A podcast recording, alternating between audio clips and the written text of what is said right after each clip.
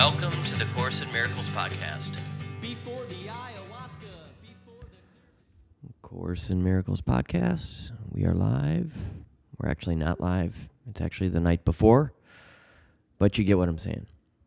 So I realize I gave kind of a long talk yesterday. I thought it was relevant. Um, I still think it's relevant. Um, I uh, I was deeply, deeply moved, deeply. Um, I was struck deeply by the not only images but videos um, of what I saw, and I think that I think I mentioned this yesterday, but a friend of mine is too much of an empath to watch, and I said that's why you should watch. You know, like it's almost like your duty to watch as an empath, because what if you know these children are empaths? Um, what if uh, these people who are being blown up are empaths. And I think that we have a duty from human to human to I think we have a human duty here to not ignore the what Course in Miracles would refer to as the unreality of the world or the world's unreality. God God did not create the war, and so it is not real. Nothing real can be threatened. Nothing real can be threatened. No, nothing unreal exists. Herein lies the peace of God. So wrap your head around that one, and you will have unlocked a secret. That's right at the beginning of the text. Nothing real can be threatened. Nothing unreal exists. Herein lies the peace of God. So if we see this horror, this disgusting, evil horror, um, through a course in miracles, through the lens of a course in miracles, it's it's not real, and there is there's freedom in that, or there's some sort of spiritual power, spiritual um, viewpoint, some sort of spiritual take that gives us as Course in Miracles students access to uh, that which most people don't. And I got really caught up in the I got really caught up in the hatred and I mean I I mentioned yesterday I felt I felt the call to war. I felt as if I should sign up, that I should find the nearest station and join the Israeli army and um, and kill, basically kill. You know. Now, again, um, Islamic terrorism is its own, it's its own thing. It's very, um, it's I see it to be truly, um, what's the word? It's a, it's an abomination. Um, that being said, you know, the other side, these you know, the Israelis have not been the most gracious. So it's not to excuse, but I don't want to go any further down this rabbit hole. Um, and I don't want to get any more political than I already have. But our job as Course in Miracles students is to see um, is to discover the Christ within.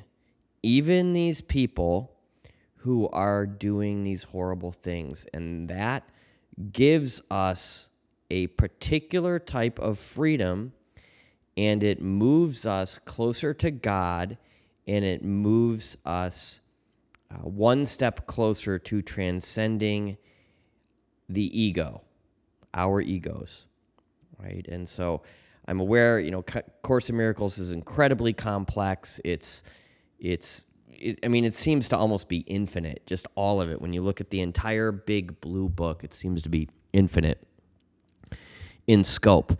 But if you want to really just dumb it down, it's just forgive, forgive, forgive. I we forgive them, Father. They know not what they do.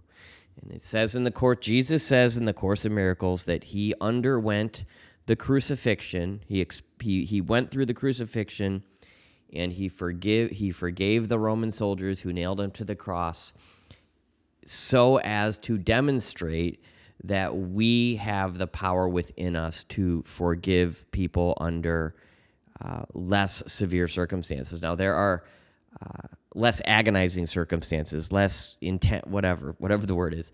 Um, but you know, p- currently, what a lot of these people are experiencing is, in fact, you could argue every bit as bad as the crucifixion, uh, as far as physical agony is concerned, or or worse. And um, it's not. This is not something to spiritually bypass. Know, spiritual bypassing is putting a pretty little spiritual bow on a um, over right something like this, for instance, um, so as to avoid seeing the reality of it, or again, as Course in Miracles would say, the unreality. So it comes back to that prayer nothing real can be threatened, nothing unreal exists. Herein lies the peace of God. And again, to reiterate, it's not love. What's happening over there is not love, so it's not real because the only truth is love. This is from this is Course in Miracles 101. And again, we are taking our part in the atonement by the the the, the atonement is an interlocking chain of forgiveness. And so we've got this these extreme atrocities. We've got this extreme sin, this extreme deadliness, this extreme butchery. And for us, it's an opportunity to forgive them again, for they know not what they do. I know this is redundant. I'm being redundant, but there's power in redundancy. So I'm going to go ahead and read 284, lesson 284. I can elect to change all thoughts that hurt. What, what a beautiful lesson. What a beautiful lesson. I can elect to change all thoughts that hurt. Loss is not loss when properly perceived. Pain is impossible. There is no grief with any cause at all, and suffering of any kind is nothing but a dream. This is the truth at first to be, but said and then repeated many times, and next to be accepted as but partly true with many reservations. Then to be considered seriously more and more, and finally accepted it as the truth. So, in other words, um, it's it's the fact that suffering is impossible. It's like, yeah, right. You know, I broke my arm several months ago. It's like it really hurt. The pain was real. It says here, pain is impossible, right? What are you talking about? And suffering of any kind is nothing but a dream. Yeah, right. My my arm is broken in half right? But it says this is the truth, and so we it, we sort of accept it. First, we might even reject it, and then we might uh, we repeat it over and over again, and then we start to kind of it reluctantly accept it, and then finally, possibly, we free ourselves from all suffering, right? And and I will I have shared the story of lesson 129 when I broke my arm and I was on the trail and my arm was literally broken in half. It's hanging at a 45 degree angle. I'm in agonizing pain.